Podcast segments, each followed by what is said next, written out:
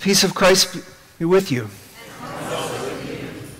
As you gather into this place, I invite you to slow down, to take a few deep breaths, that you might fully arrive here, that you might open yourself to the presence of the Holy Spirit in us, among us, all around us.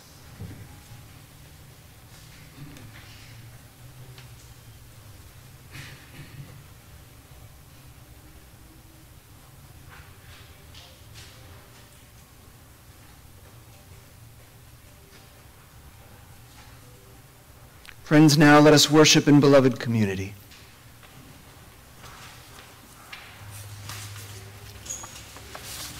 Good morning. Standing or sitting, let us join in the call to worship. Listen for the one who calls. We yearn to recognize your voice, O God. Release yourself from the pressure to know the way. We let go of the expectation to go alone. Look for the way of Christ alive in the world.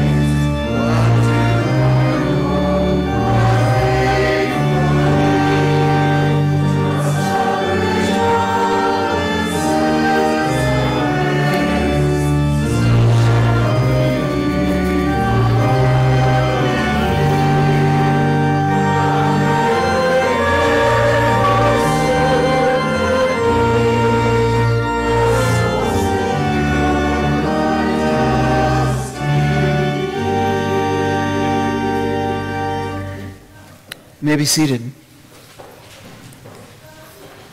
Welcome to worship here at Westminster. We're really glad to see you this morning, whether you've been coming for a long time or you're new. And if you're a visitor, a special welcome to you. Going through the doors of a new church can be a daunting experience, but we want you to know it's a safe place. We want to make it a safe place for you. And we trust that while we think we have something to offer here, we recognize that you come bearing Christ's light as well, and we know that you have something to offer us.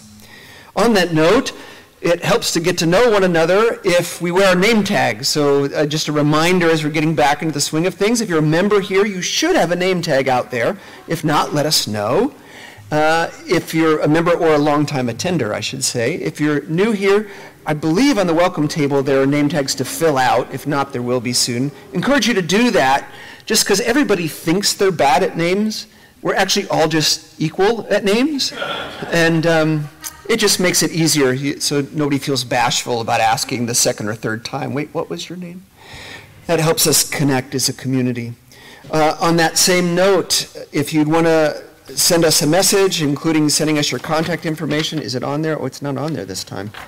Okay, usually we have a QR code in the bulletin, but we also have the attendance registers in the pews, those little booklets. During the offering, after you've passed the plates, if you wouldn't mind passing those down and back and filling them out, that does two things. One, it allows the people around you know who you are, so you can get acquainted, greet each other by name after the service. Also, if you'd like to leave us your contact information, it helps us connect to you. So both of those things are important. Now, as we continue to enter into a spirit of worship, let's join our voices and our hearts with offering the community prayer that you'll find in your bulletin. Let us pray. We live in such a noisy world, O God. There are so many competing voices that it can be difficult to know to whom to listen. Sometimes we struggle to listen to the voice within us. Sometimes, even when we do, it's unclear. Forgive us for when we have chosen poorly. Relieve us of the pressure to have it all figured out. Clarify your voice in the midst of so many others. Tune our ears to Christ that we might recognize what is of God all around us. Broaden our perspective. Bind us to one another and lead us in your way. Amen. And our own prayers continue in the quiet.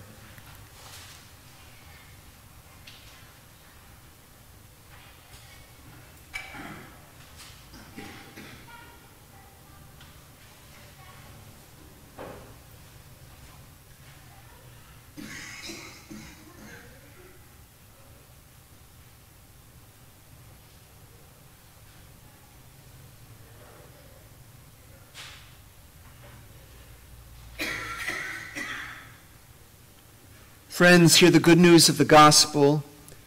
In Christ there is a new creation. The old has passed away and the new has come. Know that we have been set free. Know that we have been forgiven. And be at peace. Amen. Another one of the ways that we connect and build up the bonds of this beloved community is to share what's going on in our lives. We share our joys or our sorrows or things that we're carrying in our hearts. So if you have something you'd like to lift up before the congregation, just raise your hand and I'll call on you and speak as loudly as you can. Yeah, Rebecca.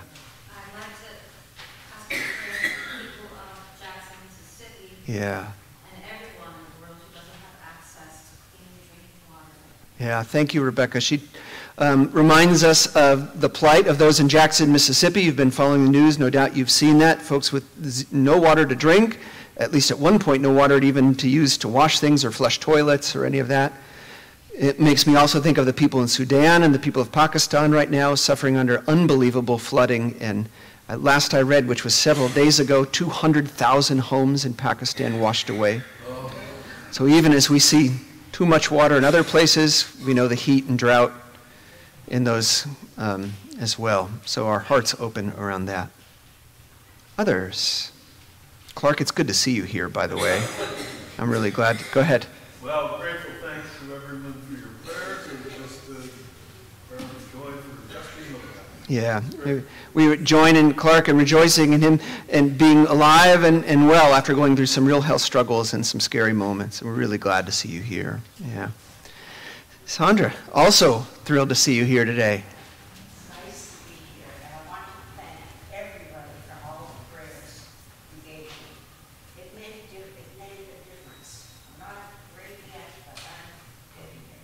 Right. Sandra shares gratitude for the prayers offered for her, and we're really happy to have her with us today. Others? Yeah, Mimi. Prayers from a son and family. Trying to say it without crying. Who had to part with their beloved foster baby yesterday. Oh. Who was adopted. Yeah. And they're really sad. Yeah. Seeing it already. Yeah. And for the record, you don't, nobody has to not cry here, right? It's a real gift to give somebody your tears. But if you don't know, Mimi's um, son and daughter-in-law are real saints. They, they foster children, many, uh, over and over and over. and what a gift that is to the child and to the community. And they had to say goodbye to one yesterday who got adopted, which is, of course, a good thing, but one can only imagine what that parting is like. So lots of prayers for them. Others? Yeah, Deb. Thank you for saying prayers, okay, I try every, every week. I just want to say we're, we're uh, leaving to go visit family and then going to Kentucky for the rebuild. And greatest thing is that when we come back, we have such a great spiritual community. We're newly married and we're gonna have a celebration maybe in November here, just a quick thing. But, um, it, it, my husband has always wanted to be a woman who went to church with him. Yeah, And so we're just so blessed yeah. that we're here and we, and we're involved, and it's just great. Thank you. And It's wonderful to have you and Forrest here, and they're giving thanks for this community. And one of the things, they're going to be traveling to see family, so traveling mercies to both of you. And then we will see each other again in Kentucky, where a number of us will be gathering to um, do some repair. Some of uh, from the tornado damage, others will be doing repair from some of the repair I will attempt to do and will mess up. Um, but another thing that Deb shared, which is really wonderful, is they were married during the pandemic, but they didn't have a chance to have a church wedding. So during a worship service in the fall at some point, we will bless their marriage. What a cool thing, right? What a cool thing. Let's come together in prayer.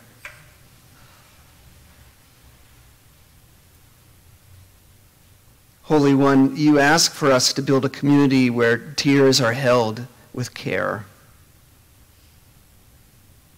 I think to build a community where laughter is celebrated,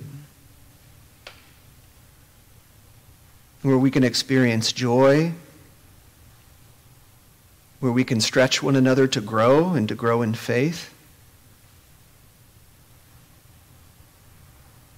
where we can live out humbly the embodiment of the way of Christ in this world. So we offer all that we've shared and all that we hold in the deep recesses of our hearts to you in prayer as an offering. And even though we experience many things and come from different places, perhaps are oriented in different ways, we join our hearts in this task, just as we join our voices now in offering the prayer that Jesus the Christ taught us to pray together, saying, Our Father, who art in heaven, hallowed be thy name. Thy kingdom come, thy will be done, on earth as it is in heaven. Give us this day our daily bread, and forgive us our debts, as we forgive our debtors. And lead us not into temptation, but deliver us from evil. Thine is the kingdom, and the power, and the glory forever. Amen.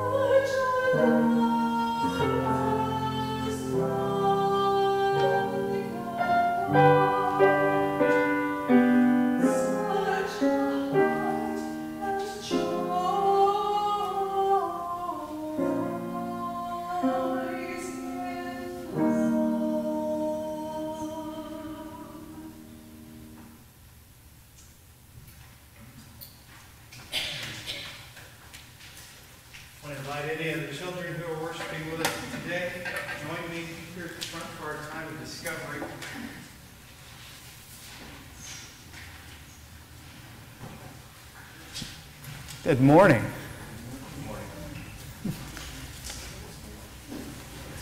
Well, I wonder if you like to color. Do you like the color? Do you like the color? Oh, of what?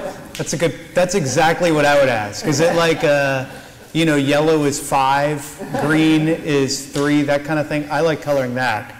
Do Do you like to draw? Just do you ever just draw on paper for no reason? No. You do, Alexandria. That's great. Well, I have some pictures I want to show you. These are some of the more famous artists uh, that have been. This is my favorite artist. This is by a man named Vincent van Gogh. Tell me, what do you notice in this picture? Yeah, what do you notice? It doesn't look realistic, but it does look realistic. Yeah, it's kind of, it looks realistic, but not at the same time. What do you notice, Alexandria? There are a lot of repeating colors. Oh, a lot of the same kind of colors, and maybe different shades of the same color. Okay, let's go to another one. Here, what do, this is another one. It's by a man named Edward Hopper. I think that's right. Is that right? For more, I'm not an art, art person myself, which is why I'm asking you. What do you notice about this one? Yes, sir. That looks realistic. More realistic. barely. Yeah, just barely though. Yeah, not quite a picture. But it looks kind of realistic. Yeah. Okay, I'm going to show you one that you probably know better. Uh, this is from another very famous artist. Okay. Yeah, what do you notice about this one? The guy in the top hat there. The guy with the top hat? Who's that? It's a doctor. Yeah, the cat in the hat by Dr. Seuss. Okay, here you go. Another one you may have seen before. There you go. Have you seen this one before? Yeah. Oh, okay. Yeah. You have that one too. What do you notice about this picture? Yes, sir. I watched it before. You watched it. Yes, you've read the book. This is from Where the Wild Things Are. I read that book last night. Last night, right before you read your Bible, right? Good, good, very good. Okay, yeah.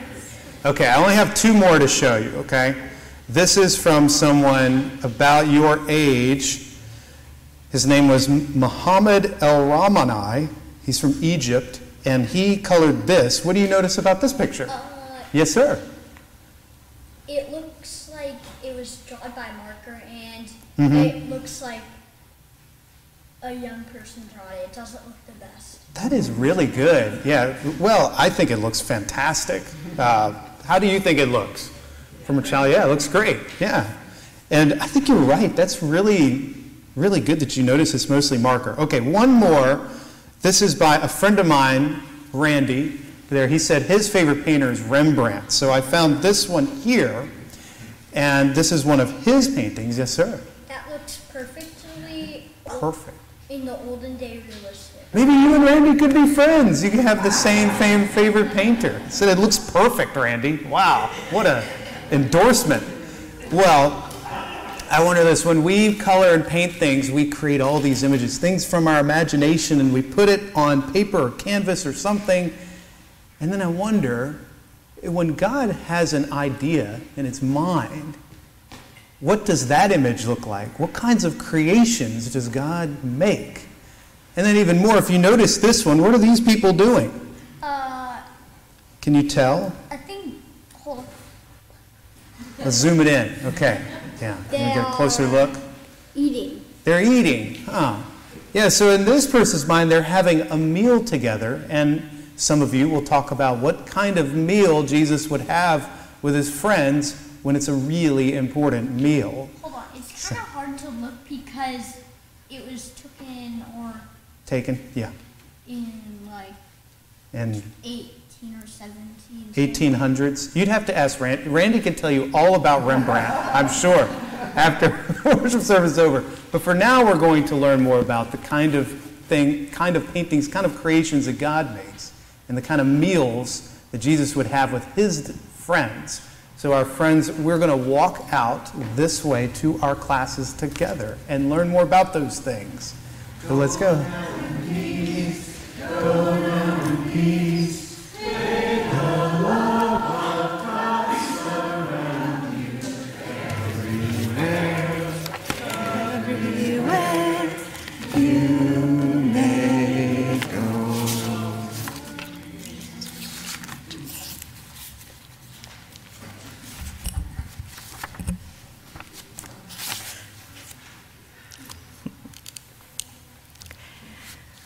First scripture reading today is from Isaiah, chapter 6, verse 8.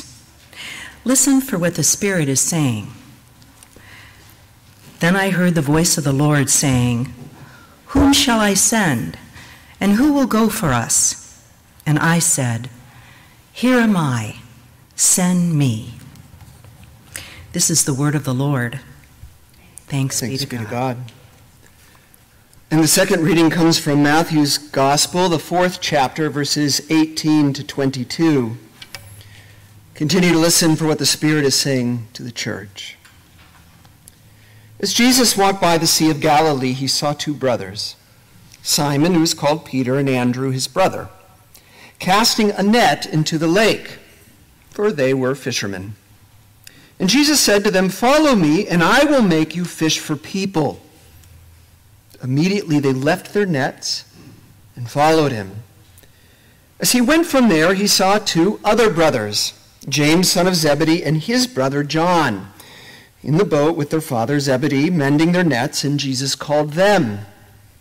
Immediately they left the boat and their father and followed him.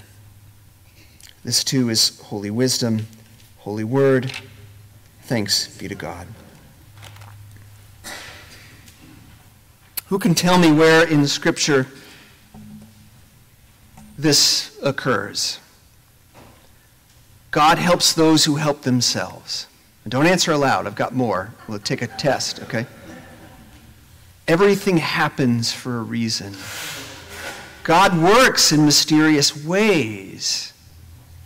God only gives you what you can handle. You know your Bibles. Where, where is that? Oh, it's nowhere. Trick question. Yeah. A friend and colleague of mine, Jenny McDevitt, who's a pastor in Columbia, South Carolina, did a whole series titled Things Jesus Didn't Say.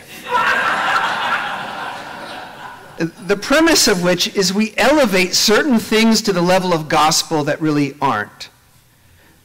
Now, that's not to say that there isn't a, a, wrinkle of truth in some, maybe many, maybe even all of those sayings. But it helps point out to us what in largely our culture lifts up as absolutes that may or may not be in total sync with the heart of what we say we are about. Now, as I mentioned earlier, they're not necessarily all, you know, bad or, or false. I, I think there's a piece that's redeemable in each of these. I mean, I think God does work in mysterious ways. That was actually a phrase written by the uh, a famous hymn writer. Although I think in part Jesus reveals and, and demystifies how God works and shows us very clearly how God works. I cringe when I hear people do the God helps those who help themselves, not because I don't think we're, we have some responsibility for how we live our lives and we all should be doing our share and making a good faith effort, but because so often that kind of thinking gets used to excuse not caring for people who really need it, and sometimes people who can't care for themselves, and excusing others who have incredible excess but choose not to share or to care for those beyond them the way they could, perhaps. So sometimes there's a, there's a shadow side to each of those. It's the time of year when, in the last several weeks, we have watched those in the church send their children, their adult children, off to college. And some, for the first time, And I'm reminded of one of these kind of cultural aphorisms that we often send young people out into the world with, and that is this follow your passion. That's what we tell them to do. Now, we should say from the outset, behind that is a really wonderful thing. I mean, what a gift it is, what a luxury, if we're going to be honest, it is to be able to have choices, to be told, well, you get to follow your passion, because so many people in so many places throughout much of history have had no choice about what they do. And so I don't want to ignore the privilege of having people and resources that allow you to make some choices about your life. The question is is that really all there is to life? Should that be the guiding principle, though we've sort of lifted it up to be that one? I mean, there are all kinds of potential problems with that. What if, what if you don't know what your passion is? I don't know about for you, but for me, it was an exercise in complete absurdity to try to declare a major as a freshman. I mean, what? Some of you, God love you, you found it right away and you kept going. And, well, actually, God love you, I don't know about that. I resent you a little bit. But, but, my better self would say, God, God love you. But many, because for many of us, it's an unfolding and painful process and a confusing one. So maybe you don't know your passion. Well, what if you know your passion, but it's not lucrative? Because we've done this weird thing where we, we say we have to marry your passion to your paid employment. And for the lucky few, that works out. And that's wonderful. What an incredible blessing. But that's not realistic for a society, I don't think. And so what happens then? Or what happens if you find your passion, but it's not really responsible, but you, you dedicate your entire life to it? Uh, I'm, uh, I love watching documentaries about mountain climbers. I think it's amazing. I never want to do it, but I want to watch other people do it. I belong on the ground. Two steps up. This is as high as you're going to see me get, probably. But what they do is incredible, and, and the, uh, the athletic feats, and the courage, and the technical skill, it's amazing. And yet, so often, what happens in these stories is people die, or they spend massive amount of time away from their families or other responsibilities, and others get stuck with cleaning up the mess or taking care of other things. It doesn't always have to be this way, but it can become quite a selfish endeavor for some. And that's just an example. We could probably find other such examples. Or uh, what, if, what if we're just not um, good at discerning what the passions are, where the heart is leading? One of my other watching habits as of late has been to binge watch a, a dating show that is god awful. What they do is they take a collection of people and they put them together and they give them a set amount of time to find their perfect match as determined by professional matchmakers. They are not good at this.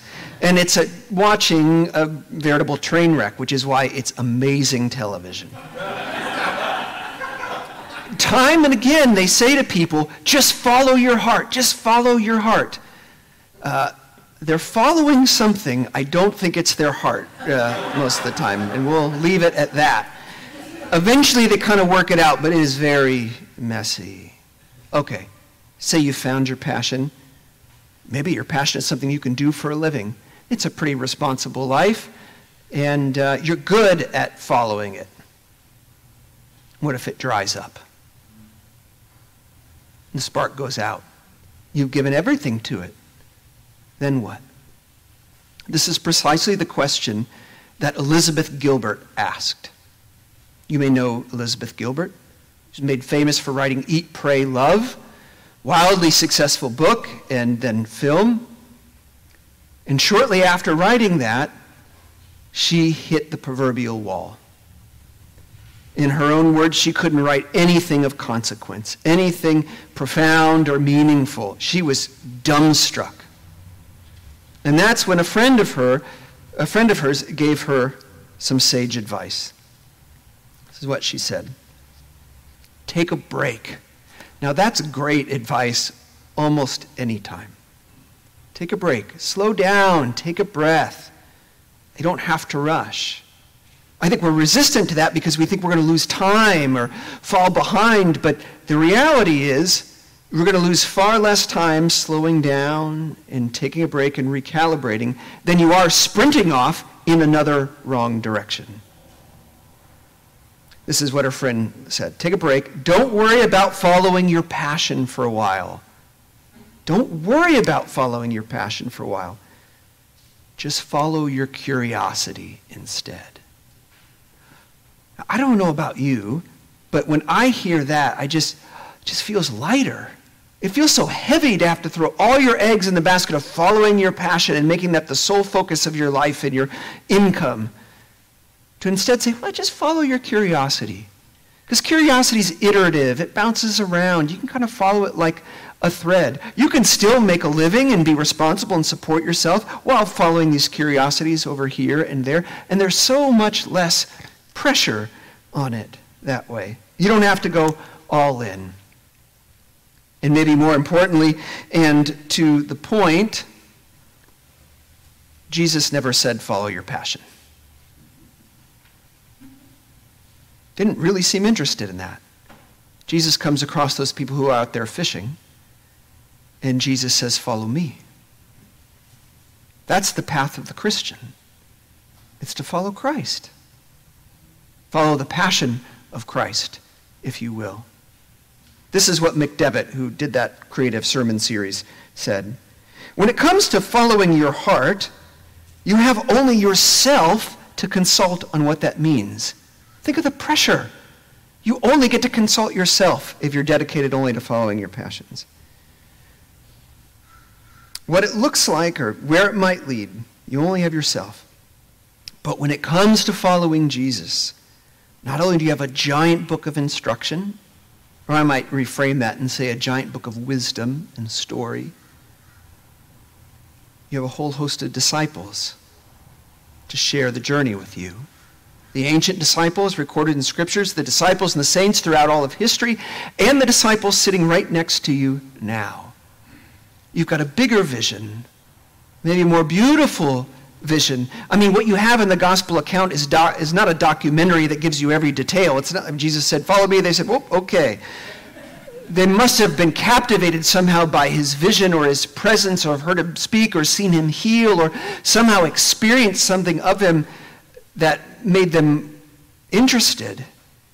I'll, I'll, I'll teach you to fish for people. We'll gather people in. We'll form a community. We'll live into another kind of kingdom where love reigns rather than all the other competing forces, and it will be like heaven, but on earth. And they say, that's worth following. That's more than I could ever dream for myself. And thank God, because that's a lot of weight. Now, a word of caution because this might sound manipulative to those who are appropriately cautious about voices who tell you to give up your own sense of right or wrong and just trust us or trust this person. We've seen how that can go awry, right? Since my watching habits are on the table for today's sermon, I will say I have noticed, have you not, on Netflix, the preponderance of cult documentaries? They must be really cheap to make, or we must be in a world of hurt in this country because there seem to be cults everywhere. And the classic cult routine is don't trust yourself, trust me, right? Is that what we're about here? Am I just putting in Jesus in place of someone else? Uh, the young people are not stealing anything, by the way, if you're watching them go by. Uh, they, uh, time out sermon. They're the ones who are behind those God's doors are open to all. Isn't that lovely message, right? And they're in disrepair, so they're bringing them in to repair them and maybe work with buildings and grounds on a more permanent installation. So if you see them going by, rest assured they're not stealing anything. Where was I? Cults. Yeah. How could I forget? In the Presbyterian Book of Order, I'm quoting the Constitution two weeks in a row, so I should get a denominational sticker. Maintains is adamant throughout the Constitution of the place of the individual conscience in pursuing the collective life of faith. that we build in protections saying, you should never do what in your heart of hearts you feel is wrong, is out of alignment, is out of alignment with Christ. So we're not telling you to give up on what you think you should do and just listen to what we think you should do. What we're saying is, as you listen to yourself, what we're all after is discerning the way and the will of Christ. That's the only reason the church exists, right? Otherwise, we could be any other group in the world. That's our unique piece. It always comes back to discerning the way of Christ. Now, how do we do that? Well, of course, we study the scriptures, the most authoritative account of his life and the way he lived and, and what happened in that narrative arc and what he taught. That's how we know Christ. And we know Christ, you might be interested, by doing the very work of deep listening to the self and to the other, but to the self. Those things are not in um, mutual opposition. In fact, we believe that if you really learn to listen to the self through sort of the ego to the self within the self or the self beyond the self to a greater consciousness, that actually God reveals God's self to us there.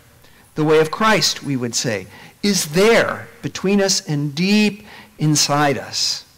So you can trust if you cultivate that well. We, have seen examples where that isn't cultivated well. The church has not been immune from scandal. The church has not been immune from abusing power. It's not been uh, immune from missing the mark and manipulating people and all the terrible things you can imagine. But that's simply because it hasn't listened well enough. It has forgotten the stories of the scriptures or it's forgotten to listen to the Christ that is at the heart of all things. But if you really cultivate that well, you will find it there. And again, this is part of the tradition. Ignatian spirituality is founded in large part on the notion that you can trust, if you listen to your life, that God will lead you through it, through your experiences of peace and joy and fulfillment, that that's leading you somewhere. And likewise, if you were here last week, I quoted extensively from a Presbyterian writer named Frederick Buechner Buechner wrote an entire book called Listening to Your Life. Because you can trust, if you really listen deeply, you will find something profound there that's deeper than just your surface passions. Again, we're searching for the passion of Christ, ultimately. When I was going through the ordination process, and which you do usually concurrently with seminary, the committee that guides young candidates through that said to me, when you go to seminary, we want you to visit as many different Presbyterian churches as you can. Don't just go to the same one every week. Go to something different every week. Yeah, it was, it was interesting. And I said, Oh, trying to be a good little student, that makes sense. So I can learn what I like. I can learn what I might want to do. I can learn what ideas I might pick and choose to do in my own church. I, I, I, I, I, I, I. And as I was going on, my nose getting browner and browner, my liaison from the committee interrupted me and said, No. You go and look for where Christ is. That's the path. Not where you like or want or this or that. You're looking for Jesus. That's the whole point. Now, I will say, that doesn't mean this is a joyless, you know, miserable existence of just responsibility and obligation. In fact, the wisdom of that is on the other end of that, or all along the way, is a deeper joy, a deeper peace than you could find if you just follow what you have. Remember, all on your own. This is a deeper path. So at the end of the day, I think the advice is the same, whether you're going off to college. Anybody here? I'm for college? Another round? Anybody? Yeah, okay or you're just going out the door in the morning. It's the same advice. Cultivate your passions. It's wonderful. Be in touch with the leadings that you feel deep in your heart. What brings you joy and comfort and peace? Reflect on your life. Seek wisdom outside yourself, in others, and in the great works that have preceded us. Attend to that. Ultimately, Look for where Christ is at work in the world, named or unnamed, doing the work of reconciliation and healing and redemption. Look for that. And listen for ways in which you, with your particular gifts and sensibilities, are being invited into that. And then you simply echo those simple words of the prophet Here I am. Send me to. Amen.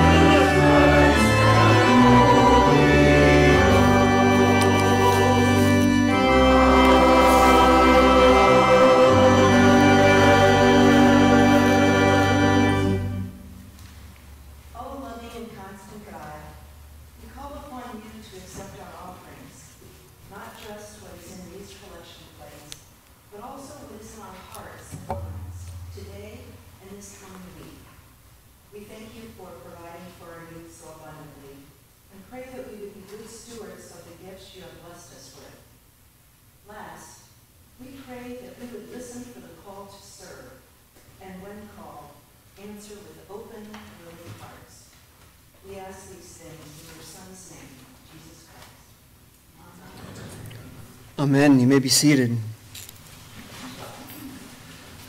As we get ready to celebrate the Lord's Supper, a, a, few words of instruction. Perhaps you're new here, perhaps it's your first time back in a while.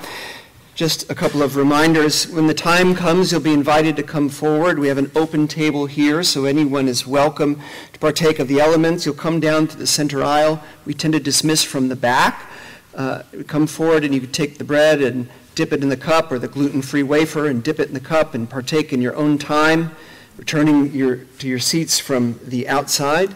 If you'd prefer to be served at your seat, we're happy to do that. We'll have uh, one roving team. Just raise your hand, indicate to one of us, and we're happy to serve you where you are. I will be up front to one of the sides, standing if you'd like a time of personal prayer or to have a blessing. Are there any elders here today? Any current or former elders? Um, they may choose to also stand up, either in the front or around the sides. Um, prayer is not left to the professionals here. We believe in a priesthood of all believers. So the elders and deacons as well, if they'd like to stand up around the sides of the sanctuary, the front and the back, you can also approach one of them to be in prayer. Otherwise, they'll just be holding the entire body in prayer during that time. It is a long tradition in the church that we come to the table in peace that Christianity is about reconciliation, and so we ritualize that by sharing the peace of Christ before we can partake of the elements as a way of symbolizing our dedication to the ministry of reconciliation in the world. So, with that, will you turn to those around you and offer the peace of Christ to each other?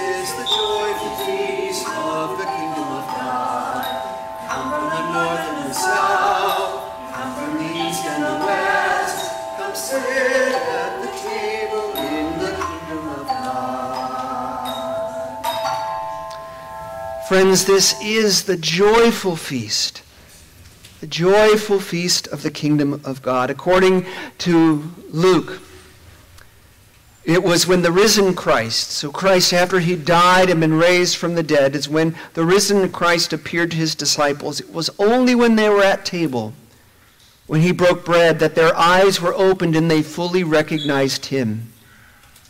And so is our prayer that as we come together to celebrate the Lord's Supper, that our eyes will be more fully opened to the presence of Christ here. Friends, God be with you. Lift up your hearts. Let us give thanks to God. It is truly right and our greatest joy to give you thanks and praise, O God. You who are heartbeat of creation, you are the light within all light and the breath of life itself. You called your creation into being, and you called it good, and good it was, and good it remains. In the fullness of time, you made humanity in your image, likewise calling it good. Yet we acknowledge that as we have lived freely, we have not always lived fully, fully into the goodness that you desired for us. Yet when we have wandered, you have called us back home faithfully through the voices of conscience through the teachings of great teachers, through the examples and witness of the prophets in so many forms. We claim to have seen you in human form, O God, assuming the flesh of Jesus of Nazareth, who we know as Christ, the Anointed One. It's in his birth, in his life, his healing, his teaching, his modeling, his dying, his rising, that we have seen you at work and have, call, have been called and sent to join in the coming and present kingdom. Just as Christ breathed the Holy Spirit upon his disciples, we ask that you would breathe your Spirit upon us now, upon the bread, the cup, and this beloved community, that we might grow ever reconciled and equipped for the ministry of reconciliation in the world.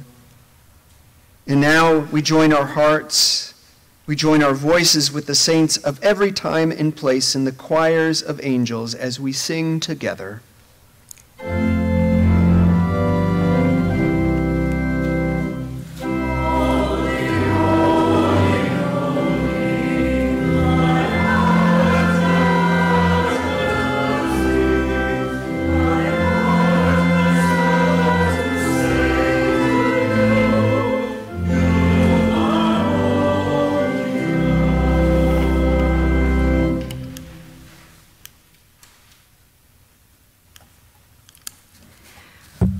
Night he was betrayed, Jesus took the bread, and when he had given thanks, he broke it and said, This is my body that is for you. Do this in remembrance of me. In the same way, after supper, he took the cup, saying, This cup is the new covenant in my blood. Do this as often as you drink it in remembrance of me. For as often as you eat this bread and drink the cup, you proclaim the Lord's death until he comes. Come, for all things are ready.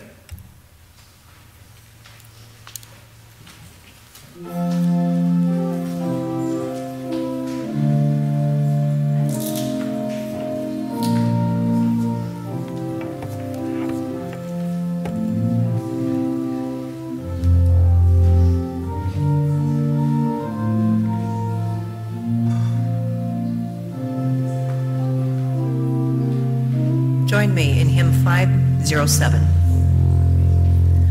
Come to the table of grace.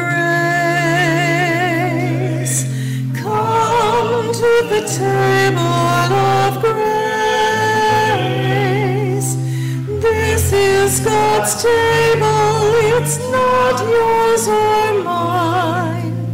Come to the table of grace Come to the table of peace.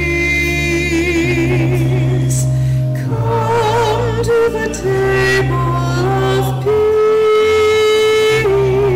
peace. This is God's table, it's not yours or mine. Come to the table of peace. Of love, table of hope.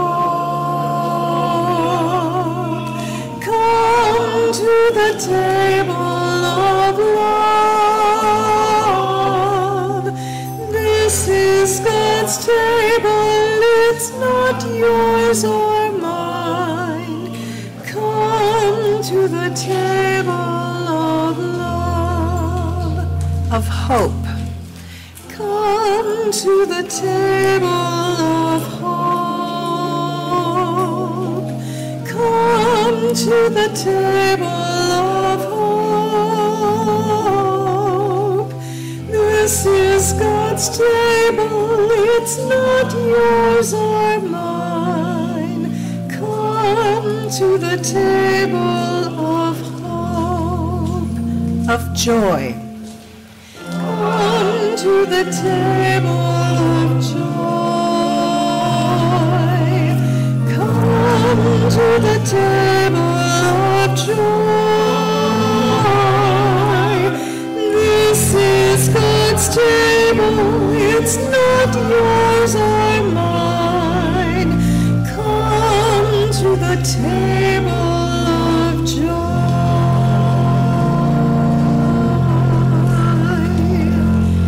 number 519.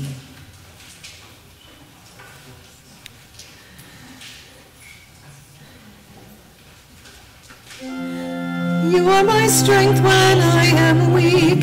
You are the treasure that I seek. You are my all in all. When I fall down, you pick Dry, you fill my cup. You are my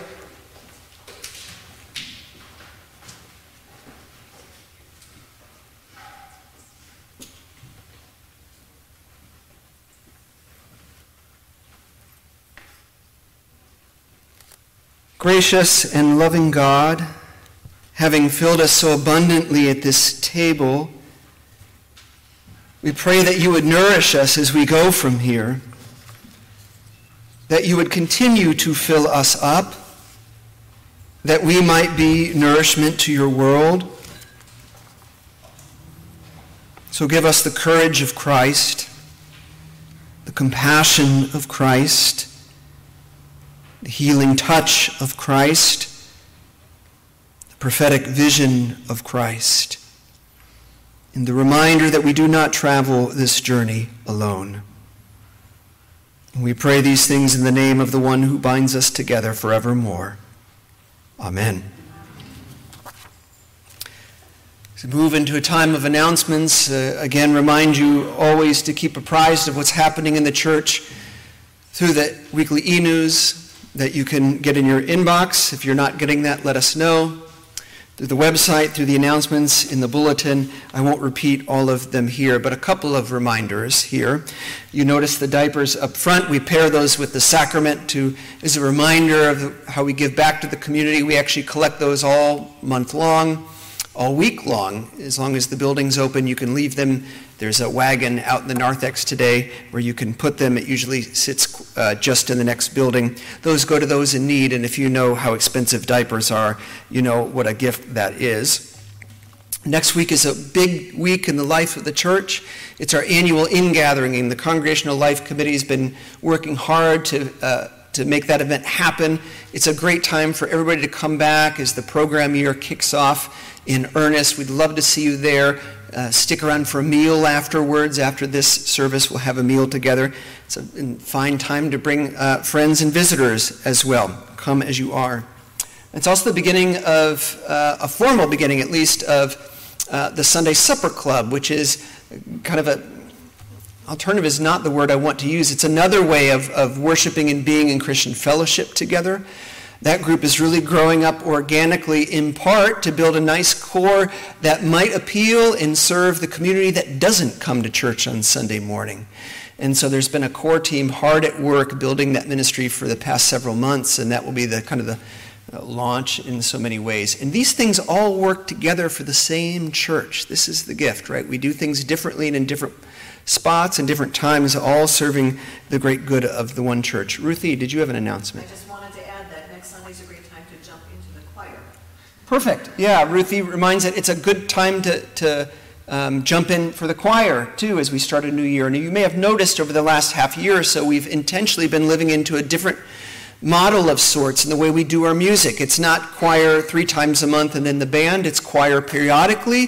It's the band once a month. It's different configurations of musicians uh, of different genres and, and different sorts throughout. And so if you have a musical talent, uh, I'd love for you to see Ruthie so that we could enlist you in, in music, which is um, in so many ways the heart of the worship service. So we'd love to see you there. Anything else for the good of the group? Anything? Okay. Then our closing hymn is number 295, and I'll remind you we are singing verses 2 to 4.